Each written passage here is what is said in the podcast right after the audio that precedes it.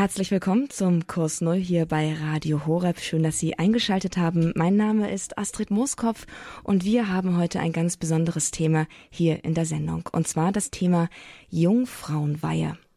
Das Wort ist vielleicht manchen von Ihnen ein Begriff. Mancher runzelt vielleicht irritiert die Stirn und sagt, was ist denn das?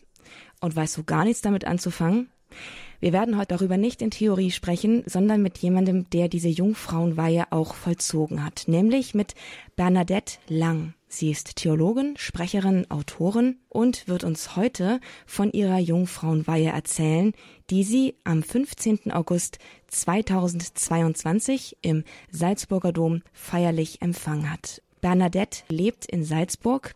In der Loretto-Gemeinschaft ist sie Mitglied seit vielen Jahren. Mittlerweile ist sie die Leiterin der Home Academy der Loretto-Gemeinschaft in Salzburg.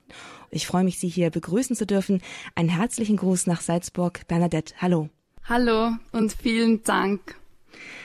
Ja, danke dir. Danke, dass du dir die Zeit nimmst, von diesem, dieser Weihe, diesem Schritt zu sprechen. Und ich nehme mal an, das war auch ein Weg, bis du dahin gekommen bist, zu diesem Schritt, zu dieser Entscheidung, die Jungfrauenweihe zu empfangen. Aber wir wollen ganz von vorne einmal anfangen und ich will, möchte dich fragen, Bernadette, woher kommst du? Was für, aus, was für eine Familie? Hast du Geschwister? Bist du im Glauben aufgewachsen? Wie ist so dein Hintergrund? Wo kommst du eigentlich her? Ja, also ich komme aus Oberösterreich, ich komme vom Land und ähm, ich bin in einer so traditionell katholischen Familie aufgewachsen, bin die älteste von vier Kindern. Und am Sonntag bin ich ja immer in die Kirche gegangen. Es war für mich ein eher langweiliges Geschehen.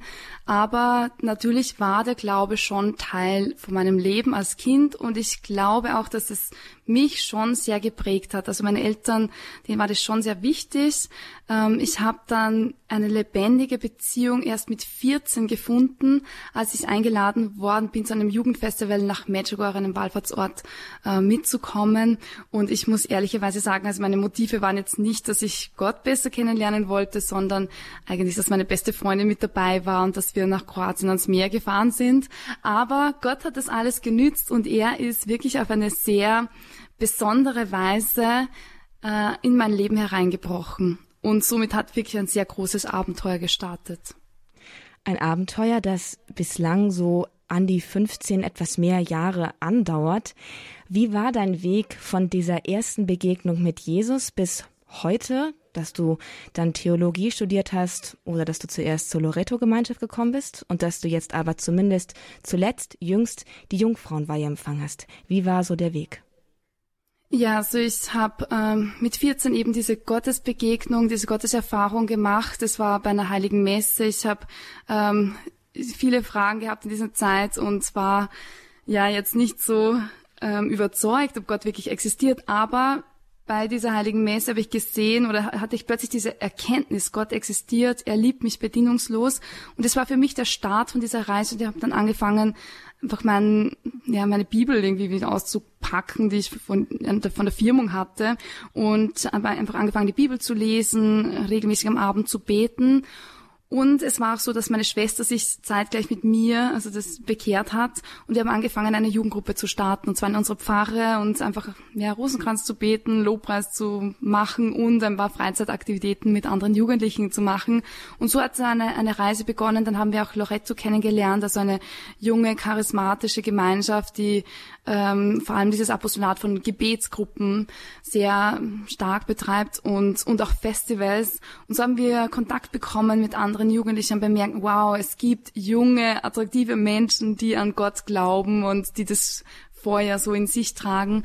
Und das war für mich auch so ein bisschen, hat den Weg bereitet, dass ich mich entschieden habe, Theologie zu studieren und Religionspädagogik in Salzburg und dann auch ähm, eine Jüngerschaftsschule zu machen. Das war mit einer Organisation, ich bin dann nach Australien gegangen, habe ein halbes Jahr Gott geschenkt, um ihn einfach besser kennenzulernen. Und da muss ich auch sagen, das hat mein Leben nochmal sehr auf ein neues Fundament gestellt, also ähm, dass, dass ich besser begreife, was ist meine Identität in Christus und auch seine Stimme zu hören.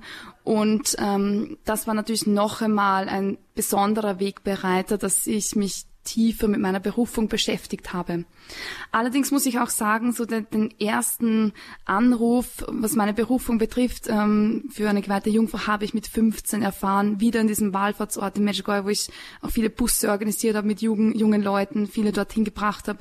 Ähm, das war das erste Mal und dann war es natürlich eine Zeit lang so ein Weg, also von, ich denke mal so sieben, acht Jahren, bis dass ich mir schon relativ klar darüber war, ja, ich habe eine Sehnsucht, ich möchte ganz besonders Jesus gehören. Und diese Sehnsucht ist immer stärker geworden, je mehr ich mich ähm, ja so Gott ausgesetzt habe. Was ist eigentlich eine Jungfrauenweihe? Was passiert da? Was ist der Schritt, den du eigentlich gemacht hast am 15. August 2022? Ja, so eine Jungfrauenweihe meint, dass man sich Jesus weiht, Jesus übergibt, das Leben Jesus weiht und das bedeutet natürlich auch, dass man in keine Ehe geht. Also es ist ein Stand in der Kirche, den es von, der, von Anfang an in der Kirche gegeben hat, in der sehr frühen Kirche, sogar vor den Orden noch, gab es immer Frauen, die sich ähm, in ihrer ja, Sexualität auch Jesus ganz vollkommen geweiht hat, haben und das heißt auch in ihrer Hingabefähigkeit. Es hat sich dann ein Ritus daraus gebildet, äh, so im vierten Jahrhundert, also dann ein, das Weihegebet, das auch heute noch verwendet wird, stammt aus dem vierten Jahrhundert, das ist wirklich eine sehr alte Tradition. Und warum es so unbekannt ist, hat den Grund, weil es so ab dem siebten, achten Jahrhundert dann abgewandert ist in die Klöster. Es haben sich später Ordensgemeinschaften gebildet und dann wurde diese, dieser Ritus eigentlich nur mehr in Klöstern vollzogen. Das Zweite Vatikanum hat dann bemerkt, Momente mal, das ist eigentlich eine Sendung für die Welt. Das heißt, ähm, es trifft besonders Frauen, die in der Welt stehen und Zeuginnen sind für Christus. Und zwar drückt diese Berufung auch ein besonderes Bild aus, nämlich das Bild einer Braut. Ja, so Christus, er ist unser Bräutigam. Wir lesen auch in der Offenbarung, es wird ein Hochzeitsmahl geben am Ende der Zeit. Und die Braut, das ist die Kirche. Aber dies, ja, es wird auch ausgedrückt durch, durch diese Berufung der geweihten Jungfrau, also die Braut, die Jungfrau, die wartet auf Christus, ihren Bräutigam. Und insofern ist diese Berufung auch von einer Sehnsucht gezeichnet, nämlich diesen Verlangen, Christus zu sehen. Wie sieht denn dann so ein Ruf aus? Woran hast du denn gemerkt, dass du für diesen Stand berufen bist, dass Jesus dich dort haben möchte?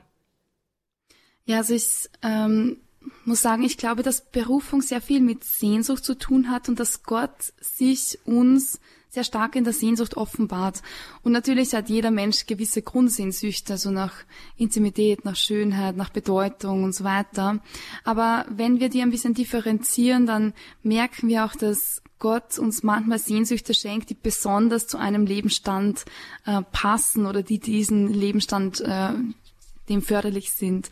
Und ich habe bemerkt, dass ich sehr tief in mir eine Sehnsucht habe, einfach Jesus alleine in eine Exklusivität zu gehören. Ich glaube, dass jeder Ehepartner natürlich auch dazu gerufen ist, Christus zu gehören. Aber ähm, dass so, ich habe das in dieser Intensität erlebt, dass es für mich diese Sehnsucht stärker ist, ja, eine, einfach in eine Ehe zu gehen. Es ist es stärker, dass ich exklusiv Jesus gehören will. Und ich glaube, es ist auch eine Form, wo ich Hingabe in anderer Form liebe. Ja, so in der Ehe, ähm, glaube ich, ist es einfach ein Ziel, dass man lernt, sich gegenseitig hinzugeben und dann auch den Kindern. Und im geweihten Stand glaube ich, dass es auch das Ziel ist, dass wir lernen, uns andere Menschen hinzugeben. In erster Linie natürlich Gott zu gehören, aber von dem aus dann ähm, auch in dieser Verfügbarkeit, in einer gewissen Verfügbarkeit zu leben, für andere Menschen da zu sein und dort zu lernen, sich hinzugeben, wahrhaftig zu lieben.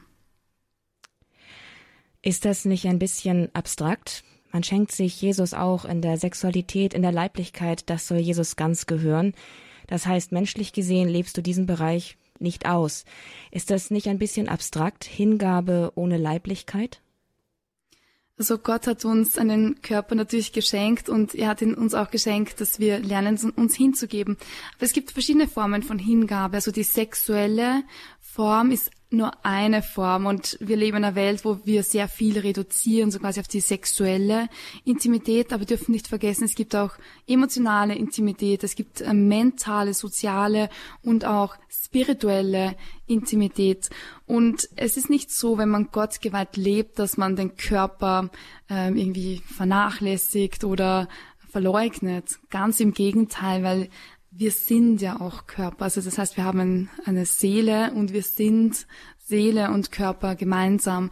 Ähm, und den Körper bringen wir immer wieder zum Einsatz. Aber es ist nicht so, dass wir das nur in der Sexualität können, uns lernen hinzugeben, sondern ja, wir bewegen uns mit unserem Körper, wir drücken uns aus, wir pflegen Freundschaften, also wir sind in sozialen Beziehungen, da immer auch unser Körper im Spiel, auch im Gebet, ja, wenn ich stehe oder knie oder liege, dann habe ich meinen Körper im Einsatz und das heißt, mein Körper soll das Innere ausdrücken.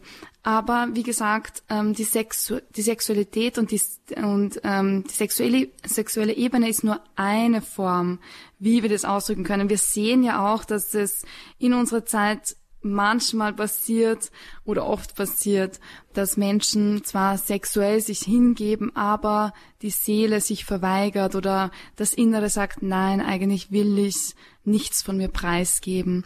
Und wir sind gerufen, dieser Ganzheitlichkeit zu leben. Und das kann man auch im geweihten Lebensstand, so mit Körper, Geist und Seele lernen, Gott zu lieben. Aber es ist natürlich auch ein Verzicht, ein Verzicht auf die sexuelle Komponente. Das Spannende ist ja auch, dass die sexuelle Komponente auch einen, eine Grenze kennt. Ja, der Körper hat irgendwo eine Grenze, aber die emotionale und spirituelle Intimität hat keine Grenze. Und das ist auch ein Tor, wo wir lernen, wie wir in der Ewigkeit eins werden mit Gott. Das Ziel des christlichen Men Menschenlebens ist, dass wir eins werden mit Gott du bist nicht nur aufgespannt zwischen Jesus und einem Ehepartner, sondern zwischen Gott und allen Menschen. Ist das nicht ein bisschen viel? Ja, das ist definitiv zu viel. Na, also die Frage ist, ähm, wem gebe ich mich hin? Und es Hingabe muss auch in einem gesunden Maß passieren, weil natürlich ist auch eine Gefahr, gerade im pastoralen Kontext, dass man sich verliert. Also dass man sich allen Menschen hingibt und dann verliert man sich selber. Und das ist ja auch nicht das Ziel, sondern ähm, man lebt in dieser Spannung von Intimität, Verborgenheit mit Gott und zeichenhaft in der Welt präsent und gegenwärtig sein und auch in einer natürlich gewissen Verfügbarkeit, die höher ist, als wie wenn man eine Familie hat. Ähm, und das ist natürlich keine einfache Spannung. So ich persönlich merke, okay, ich muss mir auch überlegen, wo sind die Leute, in die ich ganz konkret investiere. Also ich lebe in einem Haus mit 40 jungen Leuten. Wir haben Jüngerschaftsprogramme. Das heißt, alle neun Monate kommen 25 neue Studenten oder zumindest einmal im Jahr kommen diese 25 und ähm, ja, da gibt es noch viele andere Leute in meinem Kontext, in die ich mich gerne investiere. Also mein Herz schlägt für junge Leute und ich möchte gerne in, in, junge Leiter investieren, die die Gesellschaft nachgehen, prägen und die die Kirche verändern. Ähm, und ich bin auch immer natürlich konfrontiert mit dem, okay, ich habe nur eine begrenzte Zeit und ich denke, Jesus hatte sicherlich auch dasselbe Problem, weil er hatte auch nur ja, 33 Jahre Zeit und er hat sehr viel Zeit damit ähm, verschwendet, wenn man so will, unter Anführungsstrichen, das in zwölf Leute zu investieren. Das heißt, also wir müssen immer gut schauen, gute Verwalter von den Ressourcen zu sein, die wir, die uns zur Verfügung ähm, stehen. Und das bedeutet auch, dass ich mir überlegen muss, okay, wer hat Priorität oder wo sind meine vielleicht engeren Freunde? Also ich merke auch im zölibatären Lebensstil brauche ich auch Freunde. Ich muss aktiv gute, tiefe, ehrliche, authentische Freundschaften pflegen. Und ich glaube, ein Merkmal für diese Freundschaften ist, dass man sich gegenseitig in der je eigenen spezifischen Berufung stärkt. Noch einen anderen Aspekt würde ich ganz gerne in dem Zusammenhang ansprechen, nämlich die Berufung des Menschen zur Mutterschaft und Vaterschaft. Ja, also es ist definitiv so, dass es eine Form von Mutterschaft auch im geweihten Leben gibt oder im besten Fall, weil das muss sich natürlich auch entwickeln. Ähm, ja, also ich sehe es schon so, dass ich eine geistliche Mutterschaft entwickeln kann und leben lerne. Ähm, es ist ja auch so, dass nicht alle Ehepartner automatisch oder alle Ehefrauen ähm, Mütter werden. Ja, das ist auch manchmal ein Schmerz in Ehen, wo ja das nicht möglich ist. Das heißt, auf, eine, auf der einen Seite kann es auch eine Form von Solidarisierung sein, aber es ist natürlich viel mehr. Es ist auch ein Freisein für eine geistliche Mutterschaft. Und da hat man im gottgeweihten Stand ja viel mehr Kapazitäten dort zu investieren. Und das sehe ich definitiv so, dass ich ähm, gerne in andere Menschen, vor allem in junge Menschen, ähm, investieren möchte in die nächste Generation, damit sie Christus leidenschaftlich nachfolgen lernt, Christus lieben lernt und auch lernt, wie kann, wie können wir Kirche sein. Wie sieht denn das aus mit der Nähe zu Jesus? Du hast von Verborgenheit in Christus gesprochen. In der Verborgenheit im Mysterium lebst du als geweihte Jungfrau und bist gleichzeitig in einem höheren Maße verfügbar für die Menschen. Wie lebst du denn Intimität mit Jesus? Wie sieht das konkret aus für dich? Ja, also für mich ist die Intimität mit Jesus einfach meine Tankstelle und ähm, ganz konkret bedeutet das für mich, dass ich auch meinen Tag damit starte. Also ich habe mich zum einen verpflichtet, das äh, Stundengebet zu beten, also die Psalmen und einzustimmen, diesen Rhythmus, diesen Herzschlag der Kirche. Also ich bete die Laudes und die Vesper. Aber dann habe ich natürlich auch noch so meine ganz äh, tiefen persönlichen Gebetszeiten, konkret auch das Bibelstudium. Also ich ähm, habe so eine halbe Stunde Bibelstudium am Tag, wo ich ähm, vier verschiedene Kapitel aus der Bibel lese, aus dem Neuen Testament und aus dem Alten Testament und dann jeweils einen, einen Satz rausschreibe und aus diesem Satz ähm, bitte ich dann Gott, dass den Heiligen Geist, dass er zu mir spricht. Das heißt, ich, ich schreibe einen Brief aus der Sicht Gottes an mich selber und webe aber diese Wahrheiten Gottes hinein. Das heißt, es ist eine Verwobenheit zwischen dem, was mich beschäftigt und dem, was die Wahrheit Gottes einfach äh, hineingesprochen in diese Situation ist. Und ähm, ja, dann was ich liebe auch meditative Gebetsformen mit dem Rosenkranzen so. Aber das, was ich auch merke, was für mich eine besondere Tankstelle ist, ist einfach mit Jesus durch den inneren Garten zu gehen. Und ja, wir lesen in, in der Bibel sehr oft, dass ähm, viel Begegnung ist auf einem Garten, in einem Garten oder auf, eine, auf einem Berg. Und das heißt, wir haben in uns eine innere Welt, ähm, die durch unsere Vorstellungskraft zugänglich ist. Und ich finde es immer wunderschön, einfach mir einen Ort auszusuchen und zu sagen, hey Jesus, lass uns einfach mal Zeit verbringen. Und meistens sagst du eher zu mir, und dann einfach zu schauen, hey, was sind die Worte, die Jesus zu mir sagt, die er zu mir spricht, die er mir irgendwie zuflüstert und was sind Wahrheiten über meine Identität, über ähm, Dinge, die mich beschäftigen. Und das ist für mich einfach sehr erfüllend zu wissen, ich habe diesen Ort der Gottesbegegnung in mir und ich weiß, dass das jeder Christ hat. Also das ist jedem zugänglich, aber wir müssen auch unseren inneren Garten kultivieren, sprich das auch ein bisschen üben, uns äh, mit Gott an diesem ja, geheimen Ort zu treffen. Bernadette Lang spricht über ihre Berufung zur geweihten Jungfrau. Die Anfang 30-Jährige ist die Leiterin der Home Academy bei der Loretto Gemeinschaft. Sie ist Theologin, Autorin und Sprecherin und sie wurde am 15. August 2022 geweiht und zwar zur Jungfrau im Salzburger Dom. Gleich sprechen wir mit ihr weiter hier im Kurs Null und erfahren, wie so eine Jungfrauenweihe eigentlich abläuft. Was ist der Unterschied zu einer normalen Hochzeit oder vielleicht auch, wer sie kennt, zu einer Priesterweihe?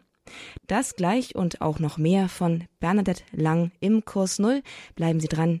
Ich bin Astrid Mooskopf. Hier ist Radio Horeb. Leben mit Gott.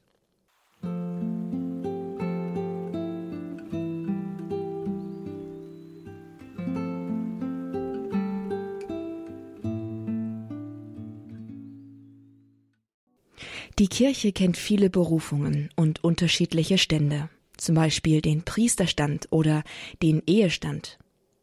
Stände, das sind Berufungen in Lebensformen, die die Kirche segnet und die eine besondere Bedeutung für das Leben der Kirche und der Welt haben. Ein weiterer Stand, der für uns Moderne heute weitgehend unbekannt ist oder noch unbekannt ist, ist der Stand der geweihten Jungfrau ein uralter Stand, der bis in die Anfangsgründe der kirchlichen Geschichte zurückreicht, aber über Jahrhunderte in Vergessenheit geraten ist. Seit dem Zweiten Vatikanischen Konzil erfährt dieser Stand nun eine Renaissance. Und immer mehr Frauen verspüren den Ruf in sich, als Braut Christi in der Welt zu leben. Also sie gehören nicht einem Orden an, einem Kloster, sondern sie leben in der Welt als geweihte Jungfrau. Sie haben sich mit Leib und Seele ganz Gott geschenkt. Diesen Ruf hat auch die Oberösterreicherin Bernadette Lang gehört und sie ist ihm gefolgt. Am 15. August 2022 durfte sie im Salzburger Dom die Jungfrauenweihe empfangen. Und wie dieser große Tag, ich sage mal der Hochzeitstag, in Klammern Fragezeichen, ausgesehen hat für sie, das wollen wir sie jetzt fragen. Bernadette, wie war denn der große Tag und kann man sagen, dass es deine Hochzeit war? Ja, also für mich war es ein wirklich sehr besonderer Tag. Ich glaube, ich habe noch nie mich so intensiv auf einen Tag vorbereitet, auch weil ich seit zehn Jahren in einem persönlichen Gelübde war. Natürlich wusste, okay, mein Ziel wird eines Tages ähm, auch sein, dass ich diese Weihe empfange, dass ich mit meinem ganzen Leben, mit meiner ganzen Existenz Ja sage und diese Weihe ist ja auch auf ewig. Also es ist das Versprechen, ich gehöre auf ewig Jesus. Ähm, bei der Hochzeit ist es ja auf die Lebenszeit, aber hier ist es für die Ewigkeit. Ähm, es ist eine, ich würde sagen, der Begriff Hochzeit trifft das nicht theologisch nicht ganz, ähm, in der Hinsicht, dass es ein, es ist ein bisschen ein Vorgriff auf diese Vereinigung Gottes mit den Menschen, aber es ist auch noch nicht die vollkommene Erfüllung. Die werden wir erst im Himmel erleben. Und deshalb würde ich sagen, okay, das Hochzeitsmahl, die Hochzeit wird erst im Himmel passieren.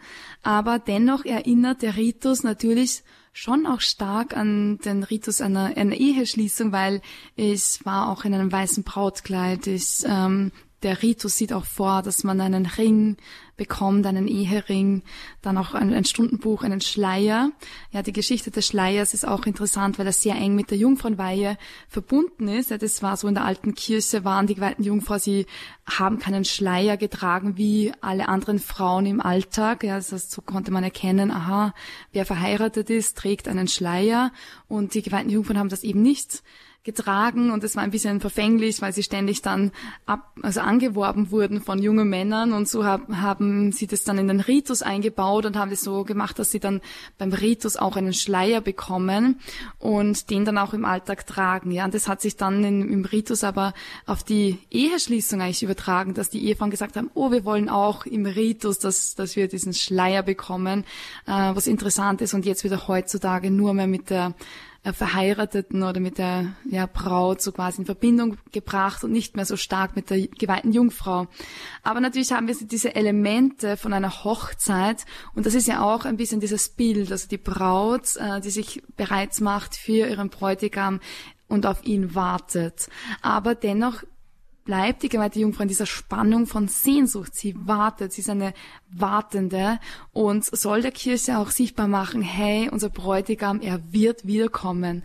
Er wird wieder zurückkommen, um uns zu sich nach Hause zu holen, um dieses Festmahl, dieses Hochzeitsmahl ähm, dann endgültig zu feiern. Und insofern ist es in einer gewissen Vorläufigkeit. Wie auch übrigens die Ehe ein sichtbares Zeichen einer unsichtbaren Wirklichkeit ist. Das heißt, die Vollendung kommt erst. Die, die Ehe ist noch nicht das vollendete Bild, sondern weist schlussendlich auch hin ja auf diese Voll, die Vollendung, auf die Hochzeit im Himmel. Und wie ist das dann genau abgelaufen im Gottesdienst? Es war ja der Bischof, der dir diese Weihe gespendet hat. Wie ist das gewesen? Ja, also es ist vom Ritus her, es ist so, also ich habe im, im Salzburger Dom ähm, die Feier gehabt, das ist auch der ordentliche Ort der der, der Spendung der Jungfrauenweihe, also der, der Sitz des Bischofs, weil der Bischof für die geweihten Jungfrauen verantwortlich ist. Also ähm, das ist jetzt nicht so stark, dieses, diese Bindung wie bei den Priestern an den Bischof. Das ist ein bisschen loser, ja. Also ich habe ja auch ähm, nur ein Versprechen gemacht, also das der Jungfräulichkeit. Ähm, das heißt, ich verspreche jetzt nicht direkt den Gehorsam jetzt dem Bischof gegenüber, aber der Bischof ist auch ein bisschen verantwortlich für die geweihten Jungfrauen. Ja, und das, für mich war es ein besonderes Fest, weil, weil ich viele Freunde eingeladen habe, viele Leute gekommen sind. Es waren 800 Leute da im Salzburger Dom. Und dann ist es so, dass am Anfang eigentlich, es ist eingebettet in eine heilige Messe. Am Anfang wird so quasi die Bereitschaft gefragt der Geweihten oder der Kandidatin, ja, so bist du bereit? Und äh, die, man bekundet es dann als Kandidatin und dann ist es so, dass es ähm, ein Gebet gibt äh, für so alle die Fürsprache aller Heiligen Und ähm, da habe ich mich dann flach auf den Boden gelegt. Das ist auch interessant, weil das auch im Priester, im Ritus der Priesterweihe vorkommt, dass sich der Priester flach auf den Boden legt, also ein starkes, ähm, starker körperlicher Ausdruck der, der vollkommenen Hingabe und dessen, dass man sich ja Gott vollkommen ausliefert. Und dann kommt danach das Weihegebet, eben das in diesem Fall aus dem vierten Jahrhundert stammt, dass der Bischof dann spricht über die geweihten Jungfrau. Und der Bischof handelt natürlich in persona Christi. Das heißt, er zeigt an, dass er so quasi, ähm, ja, er repräsentiert Christus und spricht dieses Weihegebet das auch relativ lang dauert. Und dann kommen die ausdeutenden Riten, das heißt äh, die Übergabe des Rings, des Schleiers und dann des Stundenbuches, ja. Und dann wird mehr oder weniger die, der Gottesdienst, also die Eucharistiefeier, dann in gewohnter Weise fortgeführt. Ausdeutende Riten, das heißt, wenn ich das richtig verstehe, jedes Zeichen, das dir überreicht wurde, ist mit einem besonderen Appell, einem Auftrag, einem Hinweis auf eine Wirklichkeit verbunden. Was sind denn die einzelnen Hinweise, auf die die Zeichen hindeuten? Ja, also der Ring ist grundsätzlich auch für diese steht für für diese Treue, ähm, auch dafür, dass es ein Versprechen ist, das unendlich ist, dass das nicht aufhört, das ewig ist, ja. Also der Ring an sich, er ist ja, hat kein kein Anfang, kein Ende.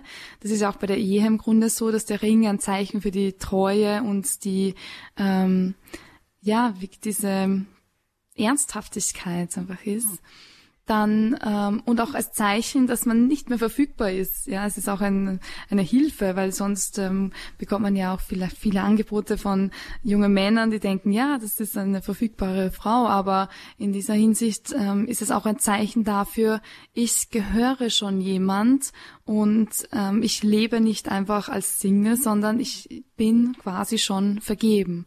Also das ist in dieser eine Dimension. Dann der Schleier, der hat so stark diese bräutliche Dimension. Also die geweihte Jungfrau, sie zeigt an, dass sie Braut Christi ist, aber die zeigt auch das Wesen von Kirche an und macht deutlich, dass die Kirche eigentlich als Gesamtes Braut Christi ist, auf Christus den Bräutigam wartet und sich ihm anvertraut und sich für ihn bereitet. Also das ist der Schleier, dieses stark bräutliche Prinzip. Und ähm, das Stundenbuch, das ist auch die Verbindung zur Kirche. Also die Kirche ist die Braut, aber es ist auch der Leib Christi. Christus das Haupt, die Kirche der Leib.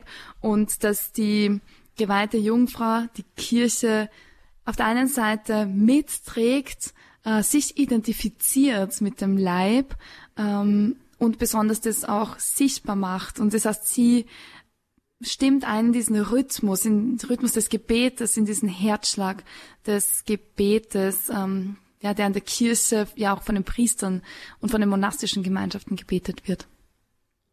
Eine unglaublich große Wirklichkeit, die du uns da schilderst, in die du eingetreten bist, zu der du Ja gesagt hast. Und du hast dazu Ja gesagt, an einem nicht zufälligen Datum, nämlich am 15. August, am Tag der Aufnahme Mariens in den Himmel.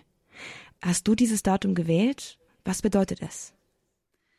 Ja, ich habe sehr lange überlegt, welches Datum ich nehmen soll. Also es war nicht so eine einfache Entscheidung, weil im Grunde ist der stärkste Ausdrucks, der Ausdruck ähm, des im Jahr ist eigentlich der Dezember, also es ist eine Zeit der äh, Erwartung, es ist die Zeit, die besonders eskatologisch auf dieses zweite Kommen Jesu hindeutet, auch auf das erste Kommen, ja. Aber liturgisch haben wir im äh, Anfang des Advents immer sehr stark die Texte, die auf das zweite kommen, hinweisen und dann erst auf das erste.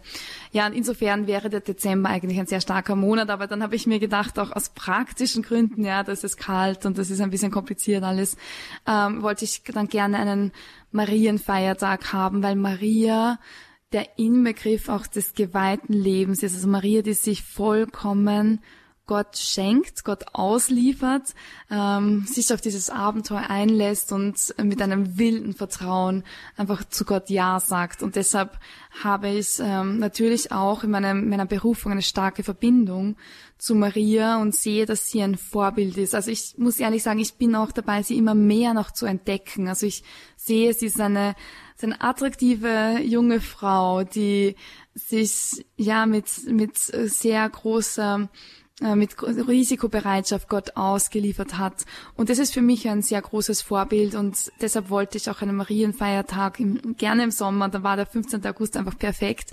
Und auch, was auch stark ist, ähm, das ist dieses Bild, okay, Maria, sie wird gekrönt. Also Gott erhöht sie über alle Menschen, ähm, nicht aufgrund ihres Verdienstes, sondern aufgrund ihrer Bereitschaft, die Gnade zu empfangen. Ja, und im Grunde ist, ist es eigentlich ein, mm, eine Aussage, wie sehr Gott uns beschenken will. Also er überschüttet uns mit so vollkommener Gnade und das Einzige, was wir machen, ist einfach nur Ja sagen. Das ist nicht unser Verdienst, sondern es ist ein unverdientes Geschenk. Ja, das ist ja das, was Gnade bedeutet. Und das sehen wir am 15. August einfach so stark. Sie wird gekrönt im Himmel ähm, und wird so erhoben. Gott will sie als Regentin an seiner Seite haben. Und ich glaube, das ist ähm, eine Aussage, die nicht nur für Maria gilt, sondern die für jeden Christen gilt. Also jeder, der sich Gott ausliefert, Gott erhöht uns und will uns an seiner Seite haben. In der Offenbarung, im Buch der Offenbarung heißt es, wir werden mit ihm herrschen, ja. Also der Begriff herrschen ist für uns schwierig, weil wir sehr negative Erfahrungen haben, aber wir, wir dürfen mit ihm Einfluss nehmen, die Welt gestalten. Und das ist diese Vision, die Gott uns gibt für den Himmel. Und das alles ist aber natürlich eingebettet in die vollkommene Liebe und Hingabe. Ja, und das ist für mich eine starke Vision und deshalb habe ich auch den 15. August gewählt und ähm, war für mich ein sehr ein sehr besonderes, ein sehr passendes Datum. Ich greife mal das Wort Vision auf. Du hast die Vision auf die Ewigkeit hin gerade uns geschildert. Ähm, wie sieht denn aber deine Vision für die Endlichkeit aus? Wie sieht das ganz konkret aus? Wie lebst du die Vision deiner Berufung in dieser irdischen und vergänglichen Welt? Ja, also da gibt es so viele Möglichkeiten. Also für mich ist manchmal ein bisschen schwer, auch das ähm, herauszufinden, wo ist jetzt meine Sendung und wo ist jetzt ähm, genau mein Platz, wo ich in welche Leute ich investiere, weil so viele um mich herum sind. Ähm, ich lebe ja in dem Haus mit 40 jungen Leuten, wo wir Jüngerschaft machen und das ist natürlich auch mein Steckenpferd. Also ähm, ich glaube, dass wir dass die, die Kirche nur durch Jüngerschaft erneuert wird, indem Menschen Jesus kennenlernen, ihm ihn lieben lernen, ihm nachfolgen. Und das heißt auch diese Entdeckung der Intimität. Und das ist für mich etwas, was ich sehr als meine Sendung ähm, begreife. Einfach dieses Mandat hochzuhalten und äh, dieses Paradigma zu sagen, wir können als Christen nicht ohne Intimität mit Gott auskommen, sondern wir müssen lernen, diese Intimität neu zu entdecken, aber dann auch der Welt weitergeben. Und ich glaube, das ist eine Antwort auf alle unsere Herausforderungen in unserer Zeit. Ja, und da haben wir sehr viele, wirtschaftlich, politisch und auch familiär und wie auch immer. Also das heißt, ähm, mein, also die Botschaft meines Lebens, wenn ich jemand fragen würde, okay, wofür lebst du, was, was ist äh, dein ein Wort, das über dein Leben steht, dann würde ich sagen Intimität mit Gott, aber auch tiefe Intimität mit anderen. Also wieder neu zu lernen, wie wir Beziehungen gut pflegen und gut leben äh, können. Und das ist ein Herzstück von Jüngerschaft und aus dem heraus fließt Leadership, aus dem fließt heraus, dass wir einen Unterschied machen, dass wir einen Impact machen in der Welt. Also das sind definitiv meine Themen. Das, was ich auch merke, was sich so ein bisschen entwickelt und ähm, ja, es ist, kommt immer was Neues. Ähm, das ist auch ein Mandat für das zölibatäre Leben. Also ich habe auch ein starkes Herz, einfach diese Themen Zölibat und Intimität miteinander äh, zu verbinden. Und das heißt, zölibatär lebende, vor allem junge Leute, die entweder schon zölibatär leben oder leben wollen, ähm, darin auch ein bisschen zu schulen, in dieser, wie kann ich gut und gesund Intimität mit Gott und mit anderen Menschen leben, ja, ohne dass ich mir eine ungesunde Quelle suchen muss. Ich glaube, das ist ein Thema, das in unserer Zeit sehr unter den Nägeln brennt, wo wir als Kirche die Kompetenz verloren haben durch viele Missbrauchsfälle und so ähnlich und so weiter, äh, darüber zu sprechen. Aber ich glaube, dass es das Herzstück des Christentums ist. Ähm, wie kann ich tiefe, ehrliche Intimität mit Gott leben und aus dem herausfließend auf gute und gesunde Art und Weise auch mit anderen Menschen.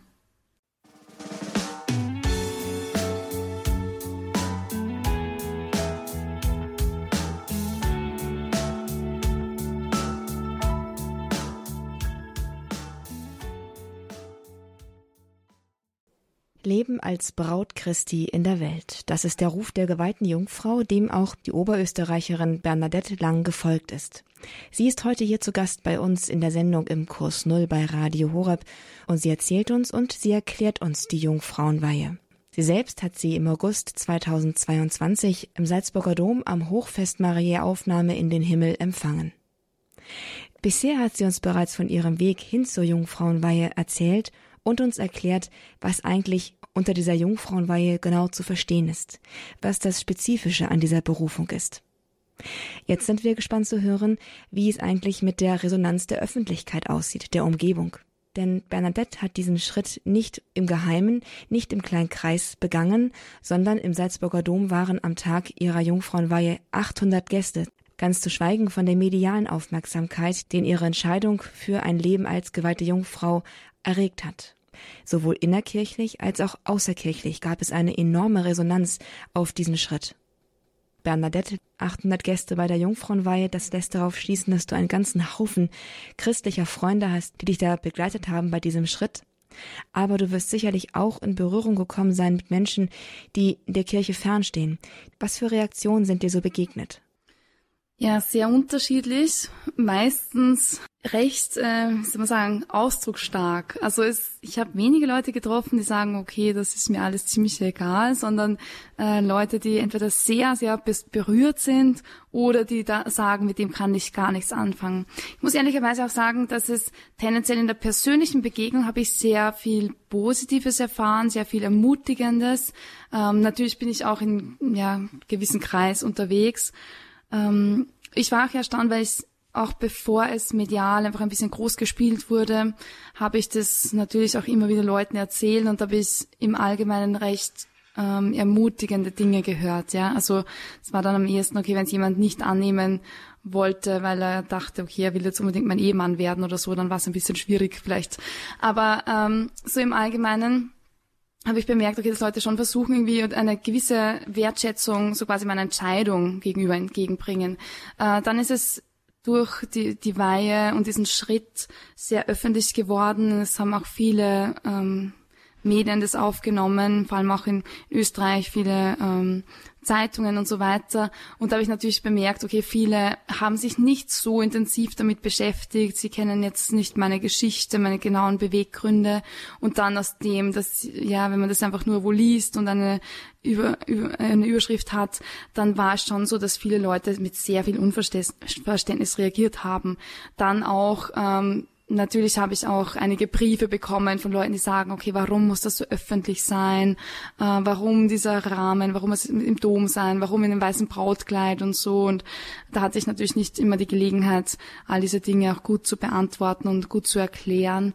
Ähm, und ich habe auch bemerkt, dass es für manche auch ein emotionales Thema ist. Also das Gefühl, dass es, das triggert einige Dinge, die jetzt nicht per se jetzt nur allein mit meiner Person zusammenhängen, sondern da sind auch viele ähm, ich weiß nicht, vielleicht persönliche Verletzungen oder Assoziationen, die die Leute machen, auch mit Kirche, falsch, wirklich sehr schräge Kirchenbilder, die da ins Spiel gebracht werden, wo ich ein bisschen schockiert war, was Leute alles mit, ein, mit einer Jungfernweihe assoziieren. Ähm, das hat mich schon auch ein bisschen schockiert, muss ich ehrlicherweise gestehen. Ähm, ich versuche dann, wenn es eine Möglichkeit gibt, auch ins Gespräch zu kommen und Dinge zu erklären, weil ich glaube, dass einiges einfach aus ja zu wenig Informationen und so weiter auch Urteile manchmal gemacht werden oder dass Leute irgendwie ja sich angegriffen fühlen oder denken, okay, ähm, manche sagen, wir haben jetzt schon so viel fürs Frauenpriestertum gekämpft und jetzt kommst du und lässt dich weinen und jetzt müssen wir da vorne anfangen und so. Also das habe ich auch interessant ähm, gefunden, dass da so solche Diskussionen auch irgendwie assoziiert werden. Ein guter Punkt, den du ansprichst, der Kampf für das Frauenpriestertum oder der Streit um das Frauenpriestertum. Eine geweihte Jungfrau ist also keine Priesterin? Definitiv nicht. Ich glaube, ich habe mich äh, auch natürlich intensiver mit dem beschäftigt, weil ich auch im Kirchenkontext arbeite und immer wieder auch in solche Diskussionen komme.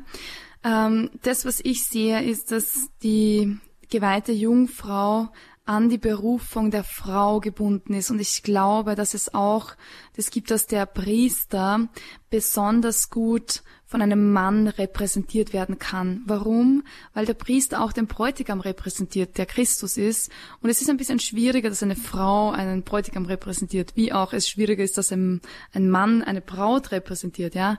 Das natürlich sind da beide irgendwie diese Berufung auch ein bisschen hineingenommen, weil die Kirche ist Braut und auch Männer sind Teil der Kirche und so weiter.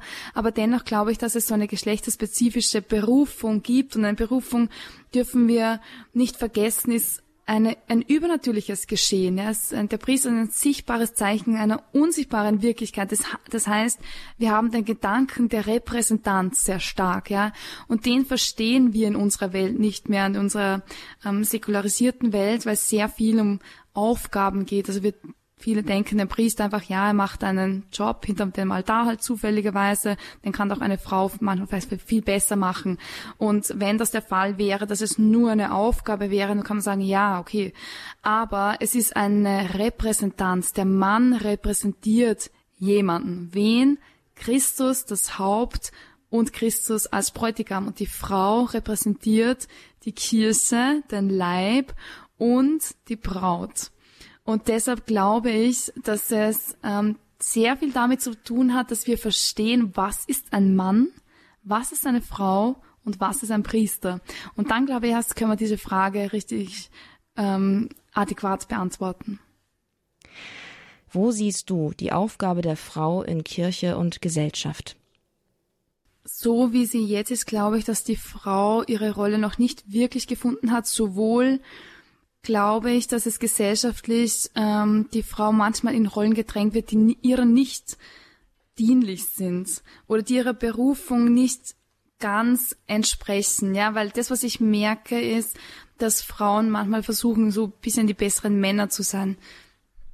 Das heißt, es ist ein bisschen schwierig, ähm, in unserer Gesellschaft wirklich einen eine Anerkennung zu haben, ja, wenn man zum Beispiel eine Mutter nimmt, dann ist es immer so, ja, okay, dann bist du halt Mutter, ja, dann kannst du jetzt keine Karriere mal machen. Ähm, und ich glaube, das wird der Rolle der Frau nicht wirklich gerecht. Und in der Kirche habe ich den Eindruck, dass wir ähm, uns sehr auf die sakramentale Ebene fokussieren und dass Frauen versuchen, okay, Anerkennung zu bekommen, wenn wir jetzt wieder über das Frauenpriestum sprechen, ähm, und dass sie versuchen, auf die Rolle des Priesters einzunehmen und zu sagen, okay, dann kann ich Anerkennung bekommen, weil sonst werde ich zu wenig gesehen. Und da glaube ich, dass das ein bisschen verkürzt ist und ähm, deshalb bin ich davon überzeugt, dass es sehr viele unterschiedliche Rollen und Aufgaben gibt, die eine Frau einnehmen kann. Ja, zum Beispiel die Frau hat sehr, eine sehr hohe emotionale Intelligenz. Das ist etwas, was sehr gefragt ist. Wenn man in der Leadership-Literatur liest, merken wir, dass es eines der wichtigsten Tools ist, die Leiter heutzutage brauchen, eine hohe emotionale Intelligenz. Und ähm, die hereinzubringen und verschiedene Formate zu finden. Der Kirche ist ja nicht nur Gottesdienst und heilige Messe. Selbst ja, im Gottesdienst hat man verschiedene Formen. Wir leben halt die Messe sehr intensiv, aber da gibt es auch noch sehr viel Spielraum, ja. Also ich zum Beispiel, ich hatte das Glück, auch in einer charismatischen Gemeinschaft aufzuwachsen, wo ich, wo mir Männer sehr viel Bühne gegeben haben und auch sehr viel das Wort gegeben haben und ähm, ich hineingewachsen bin, auch Vorträge zu halten und so weiter. Das alles ist ja für Frauen möglich. Ja, ähm, ich finde es nicht gut, wenn Frauen so quasi die Rolle des Priesters unbedingt einnehmen, weil ich glaube, da wären die Frauen auch nicht sehr glücklich, weil sie so quasi ihre ganzen Fähigkeiten von dem, wie sie schön, Dinge schön machen, wie sie Gastfreundschaft leben, wie sie die Willkommenskultur leben, wie sie emotional ähm, sich hineinversetzen können in andere Menschen. Das heißt, in der Seelsorge, da glaube ich, da haben wir noch so viele kreative Räume zu öffnen, die wir noch gar nicht ausgelotet haben. Und darauf freue ich mich, wenn Frauen so wirklich Frauen sein dürfen, in ihrer Schönheit, auch in ihrer Zerbrechlichkeit, in ihrer Weichheit, in ihrer Wärme, ihrer Sanftmut. Ähm, und wenn die Männer dann auch wirklich Männer sein können. Was ist also dein Appell für eine junge Frau oder überhaupt an die Frauen von heute? Wir können unsere Berufung erst entdecken, wenn wir wissen, wer wir sind. Das heißt, unsere Berufung liegt in unserem Design und aus dem heraus fließt sie, aus unserer Identität fließt unsere Berufung. Und mein Appell an junge Frauen ist, auf der einen Seite sich gegenseitig zu ermutigen, das heißt auch sich zu vernetzen und zu schauen, wie kann ich als Frau gut ähm, Gott in der Welt repräsentieren? Ich glaube, es ist ein Prozess von Findung und deshalb glaube ich, gibt es auch nicht die schnellen Antworten, das musst du jetzt tun, sondern ähm, dieses gemeinsame Ringen, herausfinden und bestärken in unserem Frausein, in unserer Identität und das Wahrnehmen von unseren Grundsehnsüchten. Ja? Also zu gesehen werden in, in der Schönheit ist eine tiefe Sehnsucht im Herzen von Frauen. Ähm, die manchmal auch ein bisschen unterdrückt wird in einer Leistungsgesellschaft, ja, weil das, ähm, da geht's mehr um das Tun und nicht so sehr um das Sein, äh, das in sich ruhen können und ähm, da sein und Räume schaffen, wo andere sich entspannen können, wohlfühlen können. Ich glaube, das sind Qualitäten, die Frauen ein bisschen besser können als Männer. Äh, und in dem Ganzen muss natürlich jeder herausfinden, was seine je eigenen spezifischen Qualitäten und Talente und Fähigkeiten und, und was seine eigene Berufung ist, ja. Und deshalb würde ich sagen, einfach sich gegenseitig ermutigen, schauen, was träumt Gott für mich als Frau. Und wenn nun jemand, der gerade zuhört, sagt, hm, so eine Jungfrauenweihe, da schwingt auch etwas in mir mit. Was sagst du zu so jemandem? Was sind mögliche Bedingungen? Worauf muss man sich vorbereiten? Was sind die Schritte hin zu einer Jungfrauenweihe? Ja, diese Frage bekomme ich momentan sehr oft gestellt, weil auch ähm, ich weiß, dass auch viele junge Mädchen auch sich diese Frage stellen. Ähm, ich würde sagen, also einfach alles mal sachte angehen. Es ist gut, einen geistigen Begleiter sich zu suchen, der einen Prozess unterstützt, der Unterscheidung. Äh, ich glaube nicht, dass das so, dass ja jeder gleich zur geweihten Jungfrau berufen ist, sondern es ist natürlich schon eine sehr unike Berufung und die muss man auch gut prüfen über einen längeren Zeitraum. Aber wenn jetzt wirklich jemand sagt, ja, ich habe das schon länger im Herzen, auch Gott geweiht zu leben und ich habe mich schon länger damit beschäftigt, ich würde ähm, vorschlagen, ja einfach in einen tieferen Prozess der Unterscheidung zu gehen. Das kann auch so ausschauen, dass man mal ein zeitliches Commitment macht und sagt, okay, für ein paar Monate oder vielleicht ein halbes Jahr oder ein Jahr mache ich mal ein Versprechen, ähm, ich, ich suche mir irgendwie einen, einen Ring oder eine Kette oder irgendein Zeichen und mache zum Beispiel bei meinem geistigen Begleiter mal so ein Versprechen, ähm, Jesus exklusiv zu gehören für einen gewissen Zeitraum. Ja, und dann kann man in, in diesem Zeitraum auch ein bisschen besser herausfinden, was macht das mit mir, was sind meine Emotionen, wie geht's mir, spüre ich, dass ich in eine größere Freiheit komme oder klemmt es mich ein und ähm, ja, ich begleite auch viele junge Frauen natürlich auch in Unterscheidungsprozessen und manche lernen in dieser Zeit genau den Partner für ihr Leben kennen, ja, weil sie wissen, okay, ich habe das Commitment gemacht und dann erst danach kann ich in eine Beziehung gehen. Oder sie merken, wow, das ist etwas, das führt mich an eine vollkommene Freiheit, da möchte ich weitergehen. Und das ist dann auch ein gute, ein guter weiterer Schritt für eine nächste Unterscheidung und dann auch die Frage, geht's in eine Ordensgemeinschaft oder bleibe ich Gott geweiht in der Welt? Am Schluss der Sendung, Bernadette Lang, wärst du bereit, für unsere Hörerinnen und Hörer, vielleicht aber auch gerade für die Hörerinnen, hier ein Gebet zu sprechen, für sie zu beten, dass sie einfach auch die, den richtigen Weg gehen können und zu ihrer je eigenen spezifischen Berufung finden können? Sehr gerne. Jesus, ich danke dir, dass wir in so aufregenden Zeiten leben dürfen, dass du so viele Pläne und Träume für uns hast. Ich danke dir, dass du für eine neue Generation von Kirche träumst, eine Kirche, die deine Braut ist, deinen Leib repräsentiert. Ich möchte dich bitten für die Männer, dass du sie stärkst in ihrer Berufung. Ich bete auch für Priester. Und ich bitte dich in besonderer Weise für alle Frauen, dass wir lernen, uns in unserer Identität ganz zu begreifen, so wie du uns gemeint hast. Ich bitte für alle, die den Ruf verspüren, Gott geweiht zu leben, dass du uns zeigst, wie wir dieser Berufung am besten nachkommen können, wie wir eine Antwort geben können auf deine unglaubliche Liebe, auf deine Präsenz und Gegenwart in unserer Zeit. Danke, dass du Menschen immer wieder an dein Herz ziehst und dass du uns rufst in der Exklusivität, dir zu gehören, um so Zeugen in der Welt zu sein. Amen.